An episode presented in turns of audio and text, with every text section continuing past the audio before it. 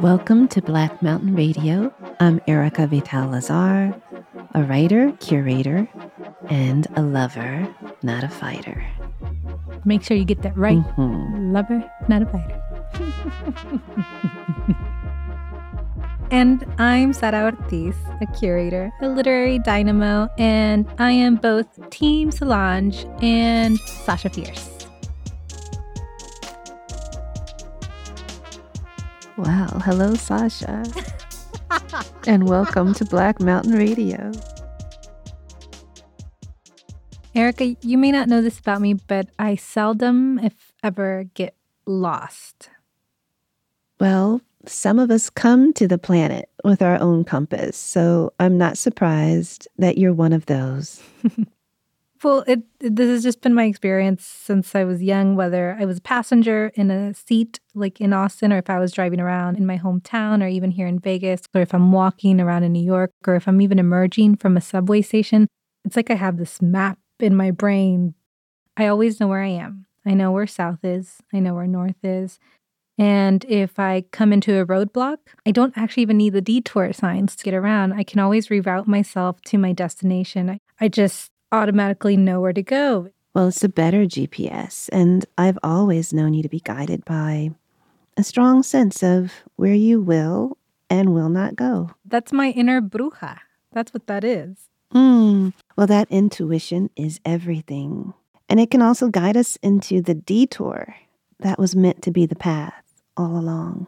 Well, I found out that most brains are actually designed to do this. You know how, in the most basic terms, the brain sends a signal to the nerve endings in your fingertips so that you know that what the thing that you're touching is either hot or cold. Well, that signal travels along neural pathways, these roads, if you will.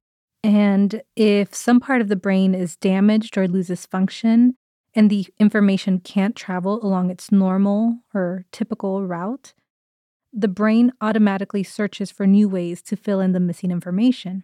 It automatically reroutes the signals along different neural pathways so that the message can still reach its intended destination. Wow, I love thinking about and visioning the rerouting, the detours that even the neural pathways within our bodies, those very physical beings, can take. Who's to say that those new pathways are wrong ways?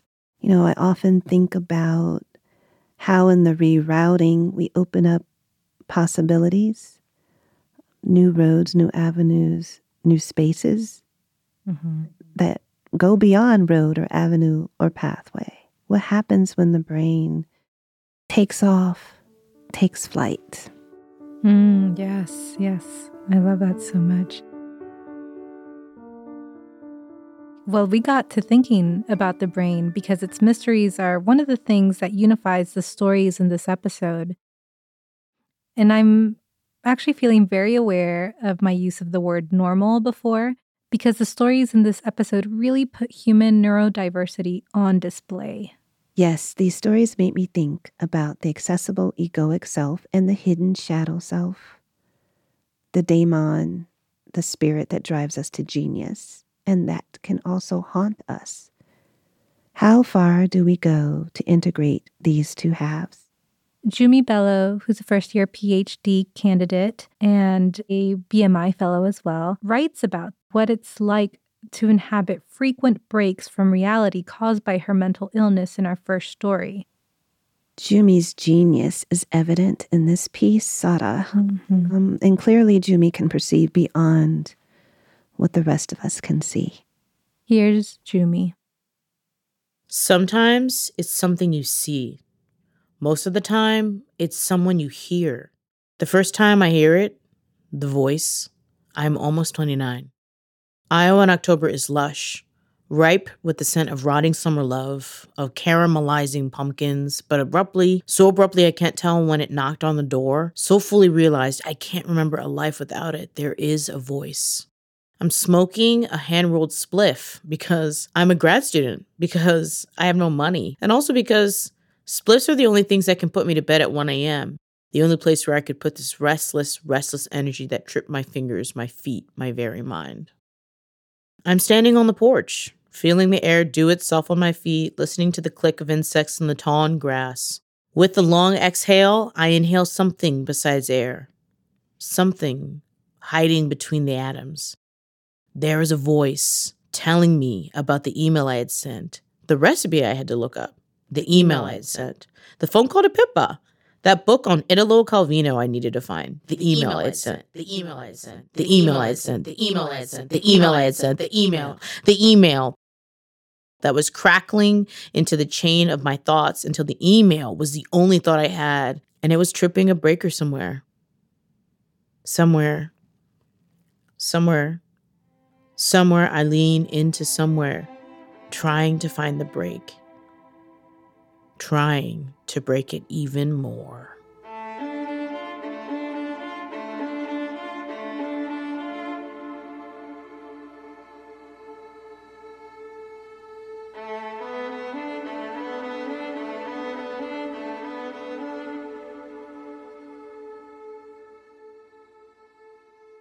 The last time I'm admitted to the psychiatric ward, my husband tells me a story I wish never reached my ears. Three nurses stand in front of me, one of them holding a needle. To the nurses, I'm snarling, a barking dog that is on the verge of biting their extended hand. But inside of every barking dog, there's fear. Fear makes time travelers of us all, transporting us to worlds that no longer exist, but still take real estate in the cartography of our memory. While I am snarling at the nurses from the lip of my room in the emergency department, the security guard notices my fiance walking into the ward, arms full of Indian takeout. He runs over to my fiance and asks breathlessly, Tell me something about her. He probably wanted to humanize me, think of me as someone other than a patient that he had to manage, turn me into a person. My fiance, only just taking in the pandemonium behind the man, blinks for a moment. I don't understand, he says, eyes still fixed on me. He tells me later that he couldn't recognize the woman in front of him, the one crouching at the knees, hissing and making the child next door start to cry. He wanted to run to me, shake my shoulders, say, What has come over you? But he understood. The security guard was really a gate, and the guard was really looking at him as if he held a glistening key. My fiance told me his hands were sweating so bad that our flimsy dinner kept slipping through his fingers. He understands to get to me, he has to get through the security guard. Funny thing is, both men were thinking the other was the gate when really, the only person who could provide answers was me. You can turn away if you'd like. Once again, two men discussing a single woman's fate. Staring at each other, the security guard amends the statement. Tell me something about her, he says again. Tell me something about her so that I don't hurt her. My fiance continues blinking at him, but finds the words to say, She is a writer, and I'm going to marry her in three days. When my fiance told me this, I turned away from him, turned away from the security guard, turned away from the question, turned and turned and turned until the world continued turning, even if I couldn't anymore.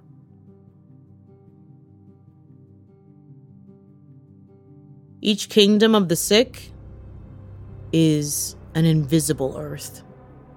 It spins in an orbit that runs on different physics from immovable objects and unstoppable forces. It has no king but me. I know. You're not a king. You're a single parent. You're a retail worker at some soul killing strip outlet mall. Maybe you're someone's wife, like I happen to be. I've never been taught how to be a king. I've been taught how to fight for my life.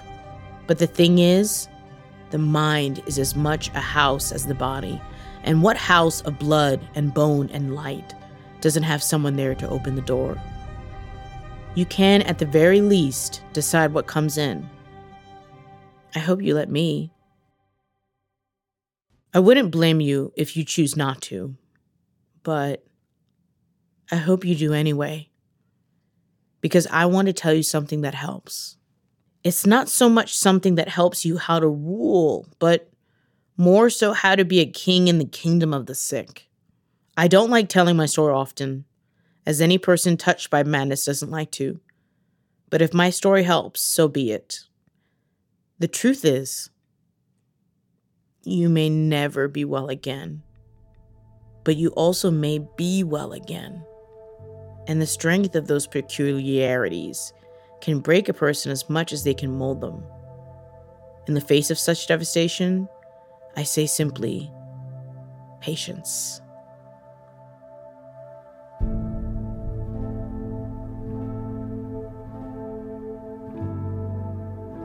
Have you ever looked up the word patience?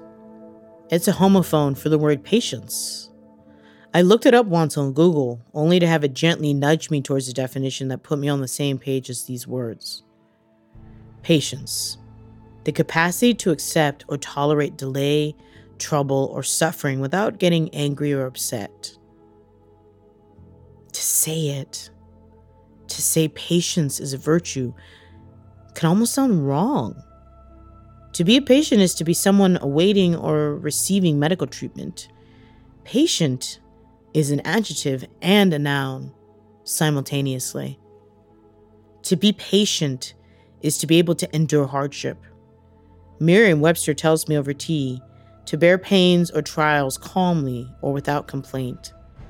I marvel at these definitions, marvel at the duplicity of their naming, wonder if the doctors of the world ask the Merriams of the world to create a word that forces human beings to create a relationship with suffering where to experience pain is considered virtuous and to refuse it, to turn away from it and everything it carries is to turn away from your own humanity.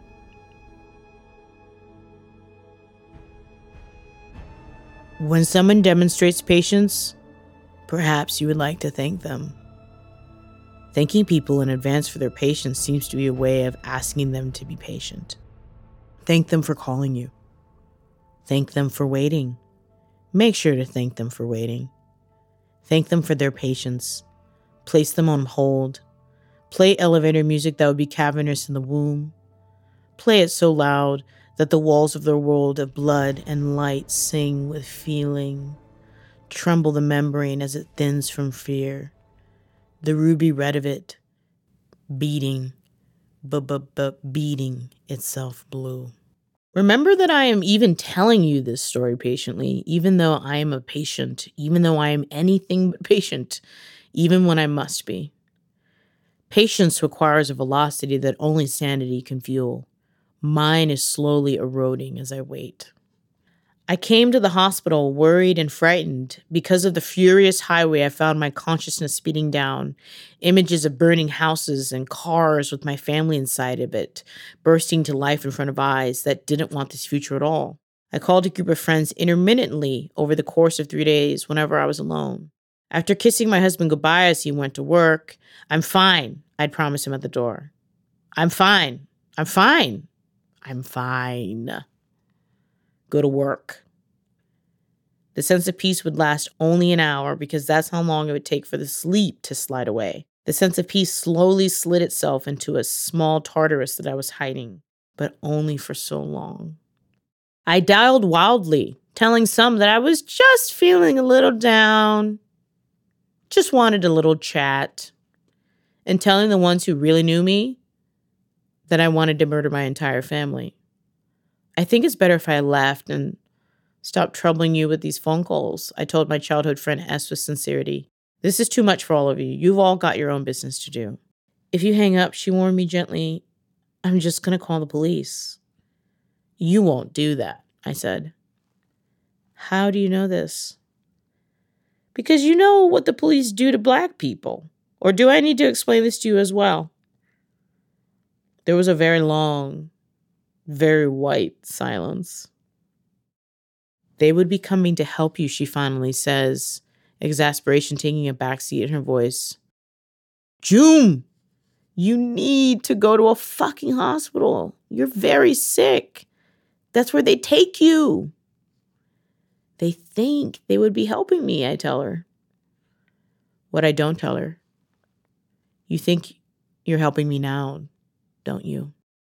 Let me tell you a story that has no end. Is that all right? Even if it isn't, remember that I am king in this land, this land that belongs to me. I'm only being polite the way you would be to me if I was entering your ward. Do you mind if I take the temperature? Do you mind listening, even if you do mind? It's a performance for consent, but remember, it's just a performance. Even the act of watching requires a waiting, a holding of breath in the throat as we wait for the finale. Every time I walk into a hospital with loved ones, the moment the doctor talks to my family, my friends, tells them I am unwell, I fold my hands in expectation. A dance between doctor and loved ones, a song they sing to us of patience being a virtue, of sanity being a required virtue, and to be sane is to be good. The kingdom of the mentally ill watches in the darkness of the cinema. I fold my hands and let my madness grow florid as I witness two people discussing my fate, deciding how long I must stay, deciding how mad I really am.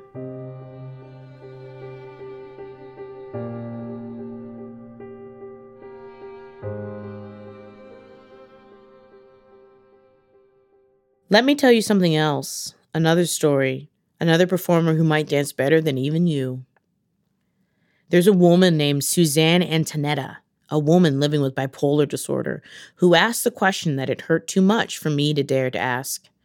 She'd been hospitalized for psychotic delusions, and when she was let out of the wards, the first thing she asked her friends was, Why didn't you come or call me?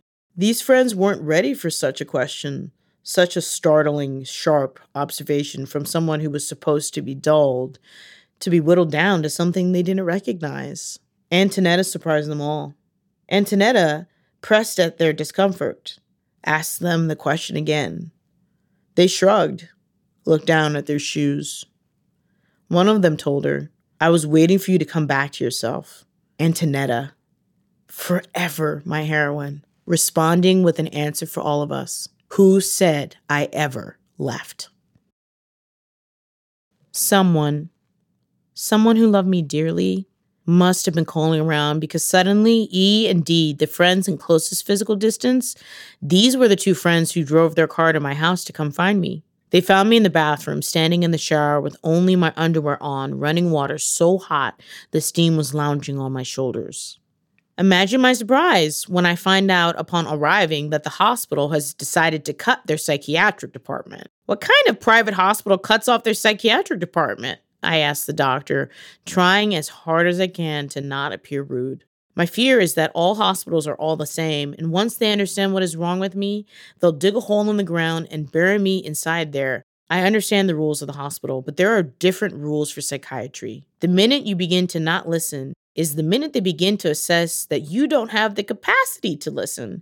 So, if you don't have this capacity, then you must not have the capacity for other things. You don't have the capacity to leave. You don't have the capacity to have visitors whenever you want. You don't have the capacity to ask questions. You don't have the capacity to tell the truth. You don't have the capacity to be alone. You don't have the capacity to understand what it means to want to die. You don't have the capacity to suffer. The one that you live over and over until it sews itself into the membrane of your molecules. I don't have the capacity to live. Please, please, I don't have the capacity to exist.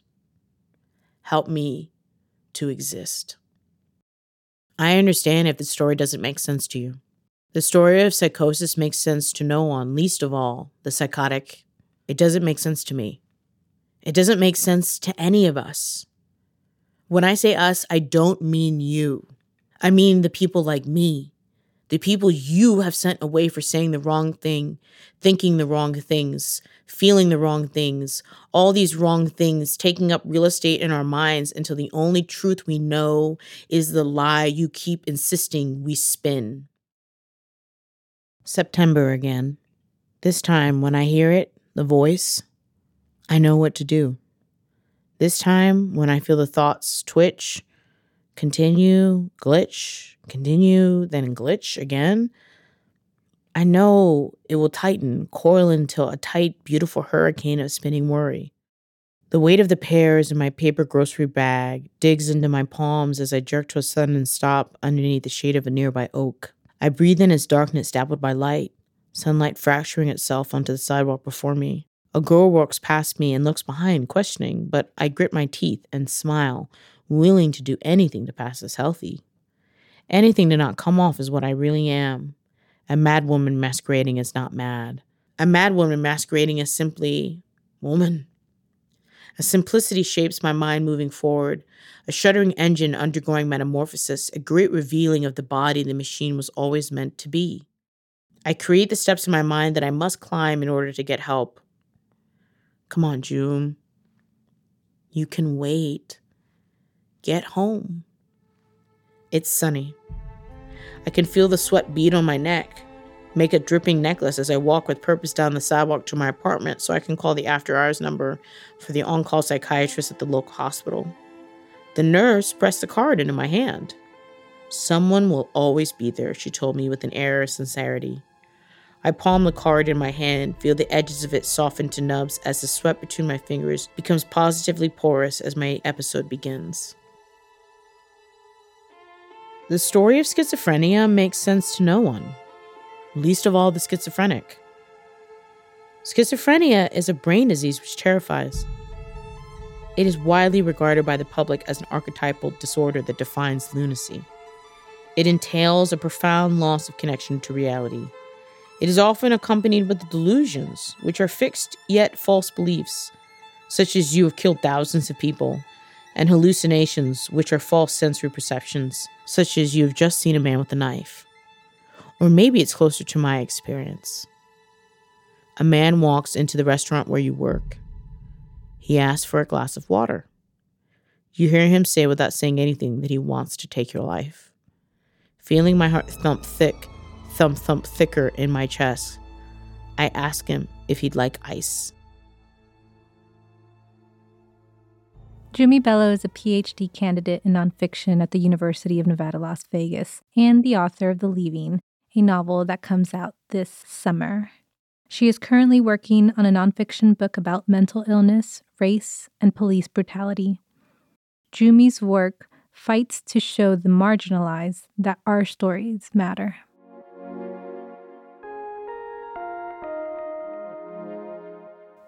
How do we classify the level of obsession that drove Edison to develop the phonograph, or Madame Curie to develop radioisotopes, an obsession that frankly nearly killed her? So, an obsessive brain may drive an individual to the brink. but It can also push humanity into further innovation and discovery, the pursuit of an intangible idea eventually benefiting the tangible material world. Ruth is a musician who developed an obsession with hexagons. They share that obsession with Darwin and the Greek philosopher Pappus of Alexandria. In the following segment, producer Aubrey Calloway takes us on a sonic trip through Ruth's mind and their obsession with the shape. You may begin to notice hexagonal objects and forms everywhere after you hear this piece. You'll see them in stop signs, Celtic knots, honeycomb, the shape of the Chinese zodiac calendar. There's even a 20,000 mile wide hexagon made of jet streams around a vortex on the North Pole of Saturn. That sounds so cool. There's also even a hexagonal awareness month. It's in March, FYI. We must celebrate. It seems that for many, hexagons are potent symbols of harmony and balance. Out of the three shapes that can be arranged to cover a flat surface the square, the equilateral triangle, and the hexagon the hexagon offers the most connection. I love that mm, about this Me shape. Too. the least amount of separation between the individual shape. Yeah, it's an integrating force. Out of all of the divergent paths and patterns that our brains are prone to make in hexagons, Ruth finds a principle that coheres. Here's Ruth. I felt like if I could write some sort of manifesto or like understand what the deal with hexagons was, I could find some sort of solace in like my own existence. Freshman year was a very, very like tumultuous time in my life. I was sort of depressed. Not sort of depressed, I was really depressed. The way that my depression manifest is like a exploding existential questioning. What is going on? Why are here? I was in my first semester and I was taking introductory chemistry, introduction to engineering, basic music theory, and calculus. And there was a certain point in the semester where the stars aligned and like the hexagons in each of those fields revealed themselves to me. I was doing my chemistry homework, but there was a certain part of the problem set that was dedicated to different chemical compounds. And dynamite, LSD, DNA, and plastic were all made out of carbon, hydrogen, oxygen, and, and nitrogen just in different configurations. This is where the conspiracy theory begins.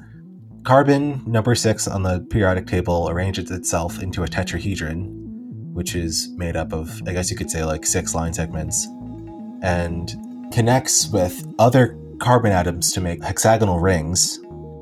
And then those rings can connect to other rings, and you can make all kinds of like strange, wonderful materials for example, in chemistry, like the benzene ring is just the six carbon atoms, and it's entire it's extremely poisonous, and it isn't very useful. But when you like chain together carbon atoms and benzene rings and you add in some nitrogen and some oxygen and get away from this basic hexagonal structure and breaking it apart, it's like this kaleidoscopic fragmentation that occurs. And that's what I was thinking about with music as well. In Western music theory, there are 12 pitch classes. Typically, in like a major or, or minor scale, like a subset of seven of those pitch classes will be used. But there's also different ways to construct scales from these 12 tones. My theory at the time was that both major and minor, the happy or sad kind of feeling, could be derived from a more fundamental hexagonal whole tone scale with the like addition of an extra note and like shifting the whole tone scale in one or the other direction.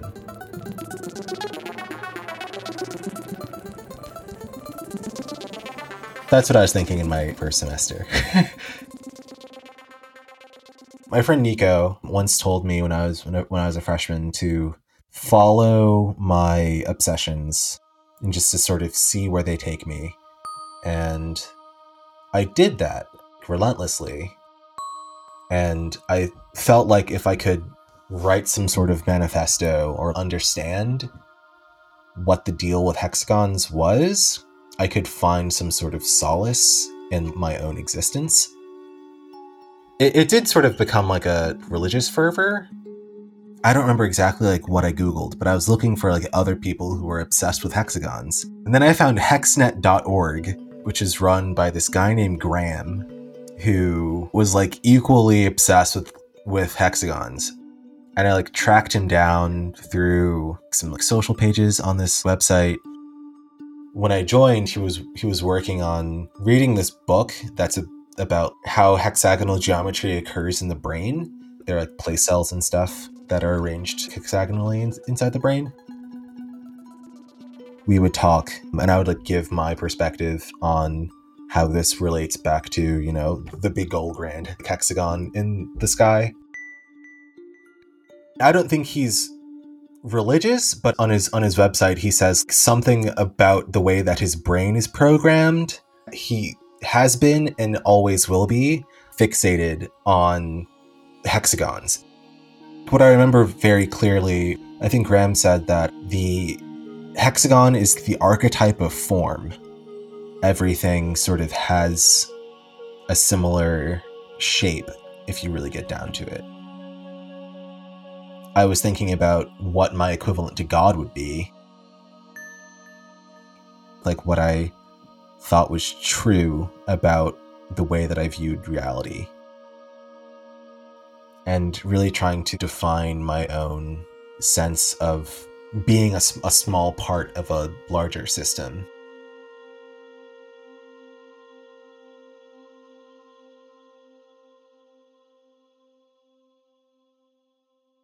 When I first got into hexagons, I was a freshman, and I wasn't di- diagnosed with bipolar disorder until after that summer. There's like this, this weird class of paradoxical objects. It's one thing that is both itself and not itself. This idea of like a pharmacon, which is like a thing that is both a poison and a cure.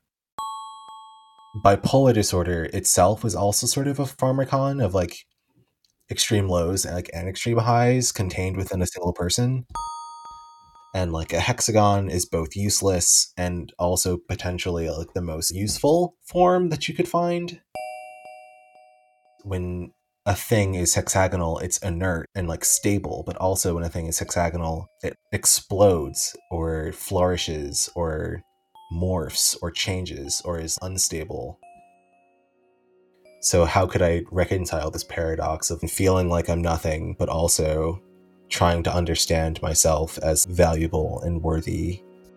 I was thinking about my own hexagonality, and if I could figure out why a hexagon could be both nothing and something, I could figure out why I could be nothing or feel like nothing and also be something. I've had a long struggle with expression and sometimes like words don't feel like they can they capture the the full story going down the rabbit hole of hexagonality allowed me to learn things about myself and like find peace with who I am and who I'm becoming that are essential for finding stability in a world full of misunderstanding.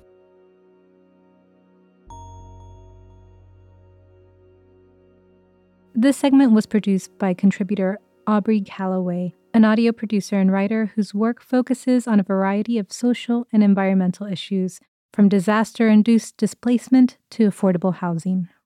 Ruth is a musician and loves hexagons.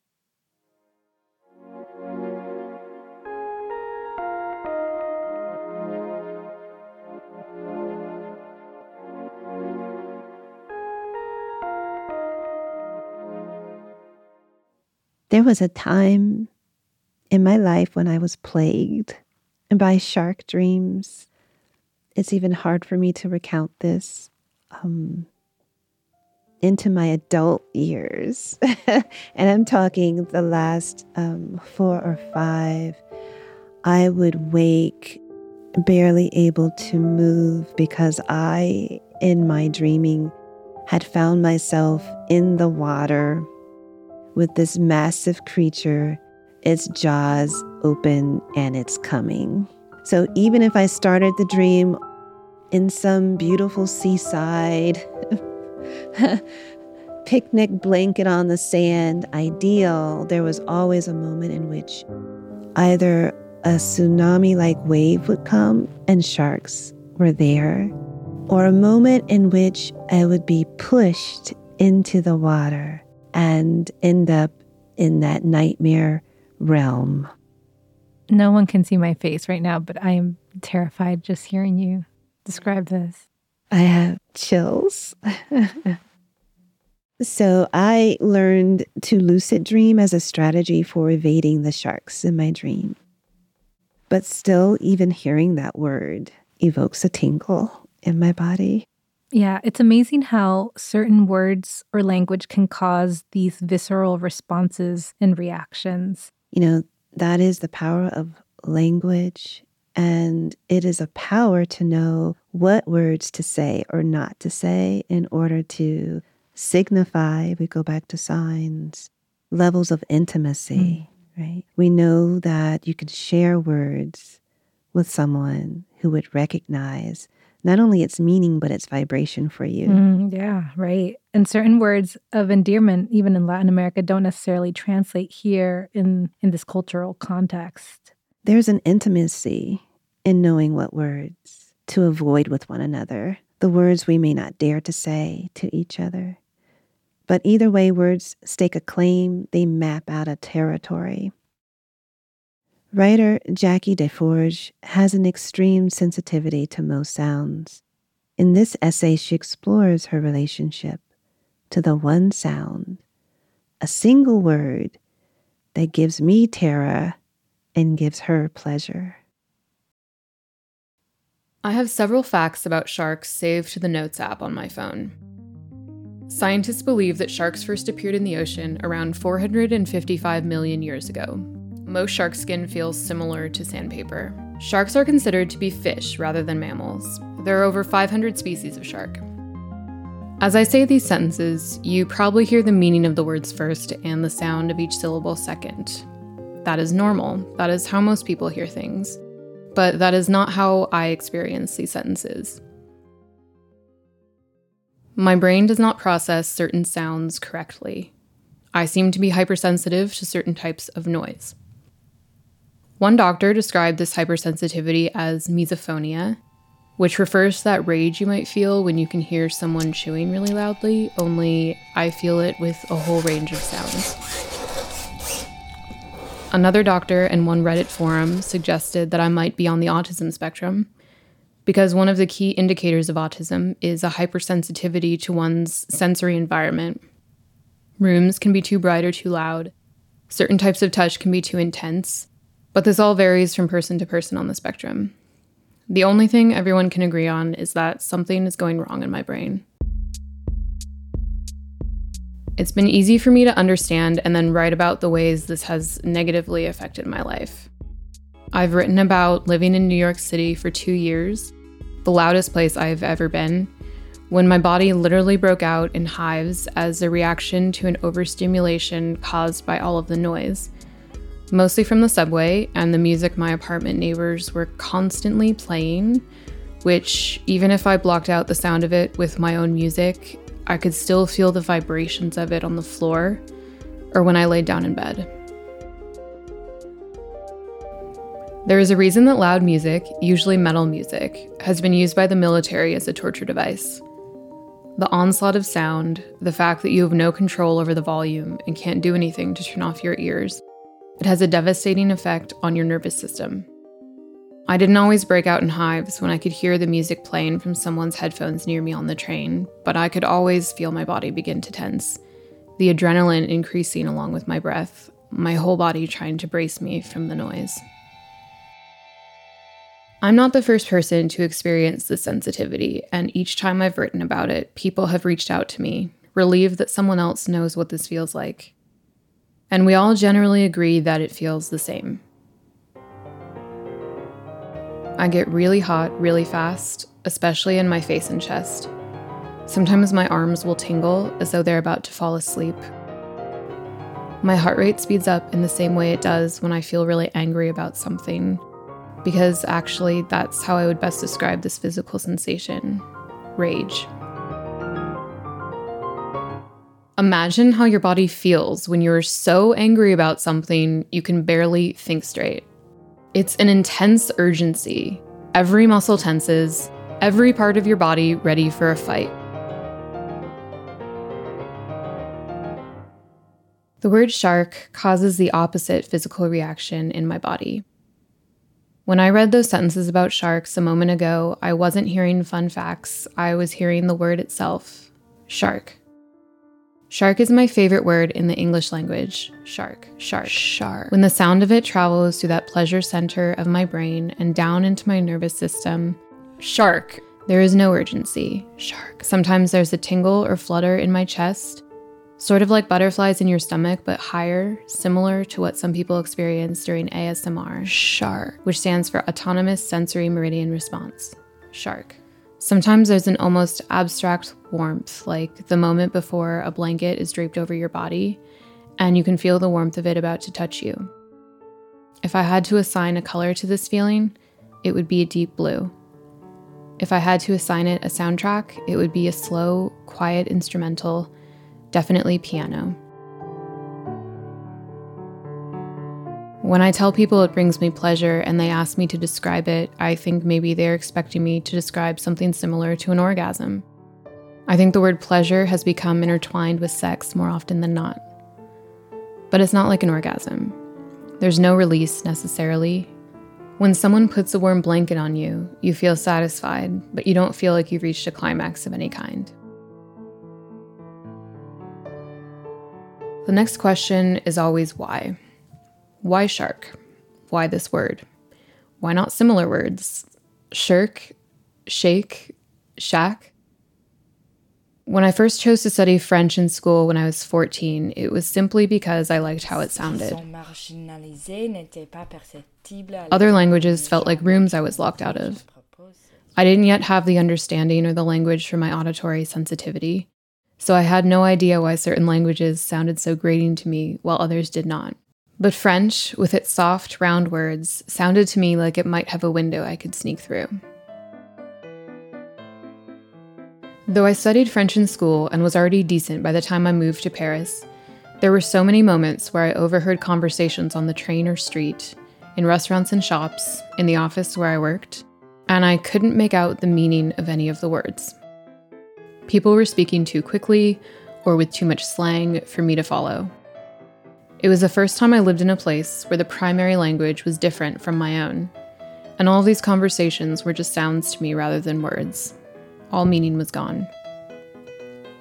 During my first few months living in Paris, I began to ask native French speakers for their favorite French words, and I still have a list of some of those nuage, cloud, parapluie, umbrella, pantoufle, slipper, soirée, evening. When I asked why someone chose one of these words, without fail, every person said they just liked the way the word sounds. They chose their favorite words for the same reason the 14 year old version of me chose to study French. Everything else irrelevant, sound the only determining factor. I turned the question on myself. I decided on shark. I considered all the words that are similar to shark, but none of them did anything for me. Shirk, I think shirk sounds stupid. Shake, shake makes me think of earthquakes. Shack, and shack is neutral, but I thought that maybe if I could figure out why the word shark above all others, I could then determine what other words cause the same sensation of pleasure in me. And maybe I can make some sort of word playlist, shirk, shake, that I could recite privately in my head, nuage, in times of great anxiety or boredom pantoufle, soirée. To find out why, why shark, I started with science.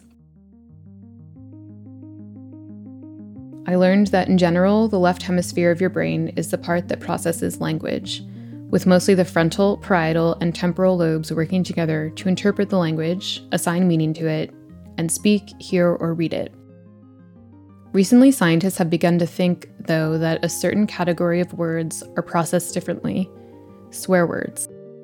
The amygdala is the part of your brain associated with processing emotions, and based on research involving Tourette's syndrome and aphasia, which is memory loss associated with dementia or brain injury, scientists think that maybe swear words are actually processed by or near the amygdala.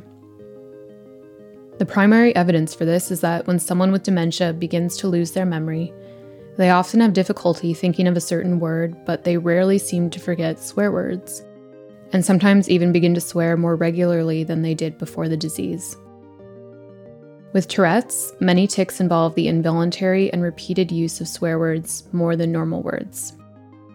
Scientists also suspect that it's possible we swear because it feels good and we're trying to release emotion, not necessarily because we're trying to convey any actual meaning with the words themselves.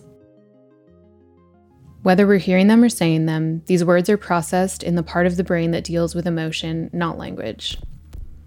When I first read this, I thought maybe it was possible that some non swear words could slip through the cracks in certain people's brains. And maybe shark had slipped into my amygdala somehow, and my brain was processing it as a swear. I say the word shit more often in my daily life than I say the word shark, much more often. So I think part of the pleasure of it is that I know that saying a swear word will release tension in the same way every time, guaranteed. All of this science was fascinating, but it still didn't necessarily answer my question about why I love this word, this specific word, shark, above all others. So after science, I turned to the next obvious choice for research poetry.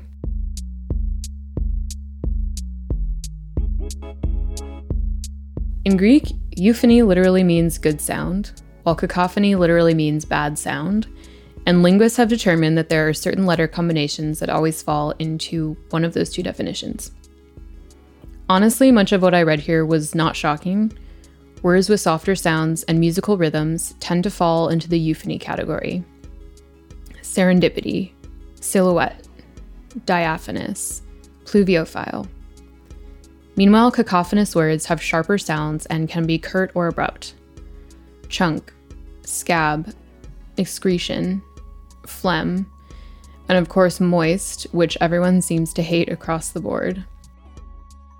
Interesting that the meanings of the pretty words are pretty themselves, while the meanings of the ugly words are gross or disturbing in some way. Shark seems to fall somewhere in the middle. It starts with a pretty, soft sound but ends with an abrupt, hard sound.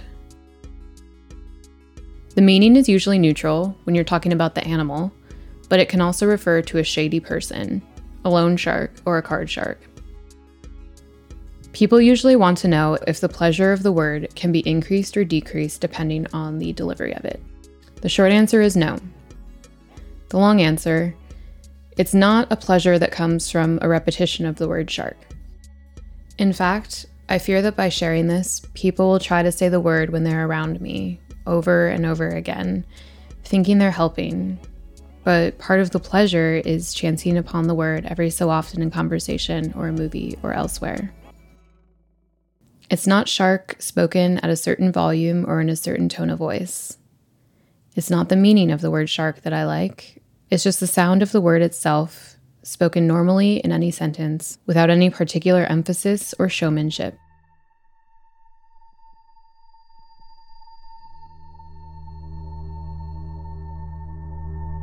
I figured that if I couldn't understand my love for the word based on the laws of science or poetry, then maybe I could understand it by looking at the actual thing the word represents. And while I do not have the desire to ever come face to face with a shark, I think that in the grand scheme of animals, they are actually pretty beautiful. This entire time, I'd been trying to completely divorce the meaning of the word from the sound of it trying to pretend it was one of those French words I overheard in passing and didn't understand. But maybe I, as a writer who processes everything by writing about it, by finding meaning, maybe I am unable to do that. And maybe if it's impossible to consider the sound of the word separate from its meaning, then it can't hurt anything to take the meaning into consideration.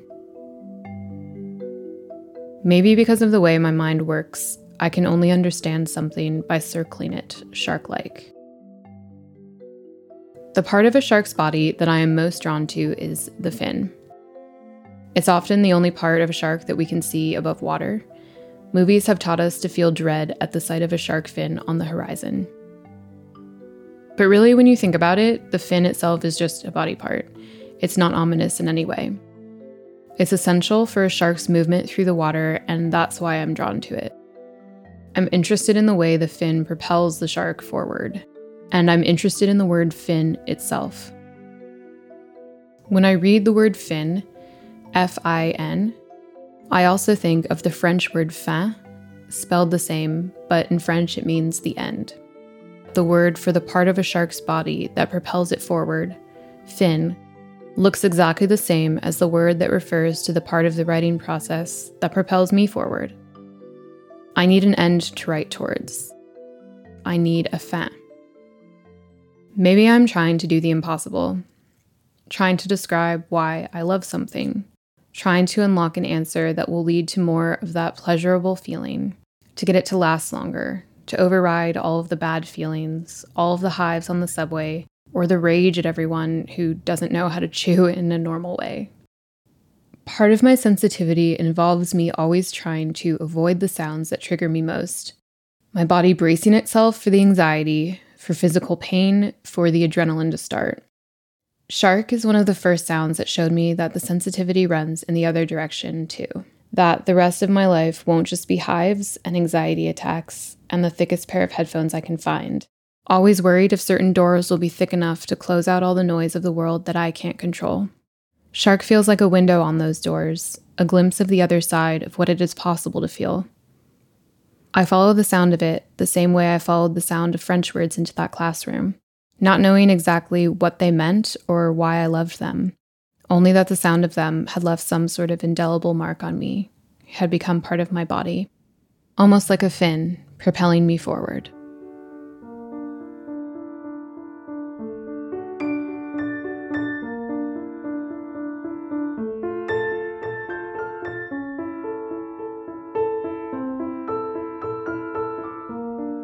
Jackie DeForge is a writer and artist based full time in Los Angeles. Her work has been published or is forthcoming in the New York Times, Off Assignment, the Coachella Review, and more.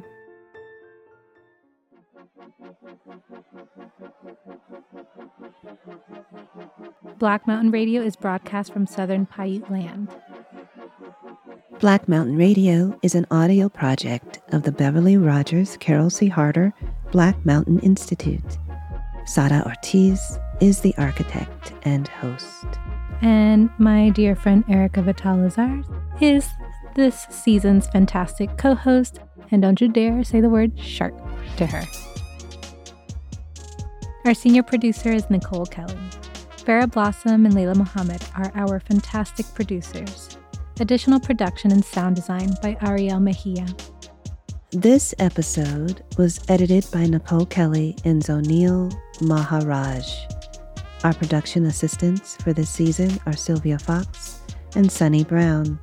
Our theme song is by Jeremy Klawicki, art by Niej Burgess, graphic design by Lily Allen, copy editing by Summer Tomad, and a special shout out to our engineer friend in the booth, Kevin Crawl. Special thanks to our contributors in this episode Jimmy Bello, Aubrey Calloway, Ruth, and Jackie DeForge. Thanks to the rest of the team at the Black Mountain Institute Kellen Braddock, Daniel Gambiner, Haley Patel, and Haya Wang.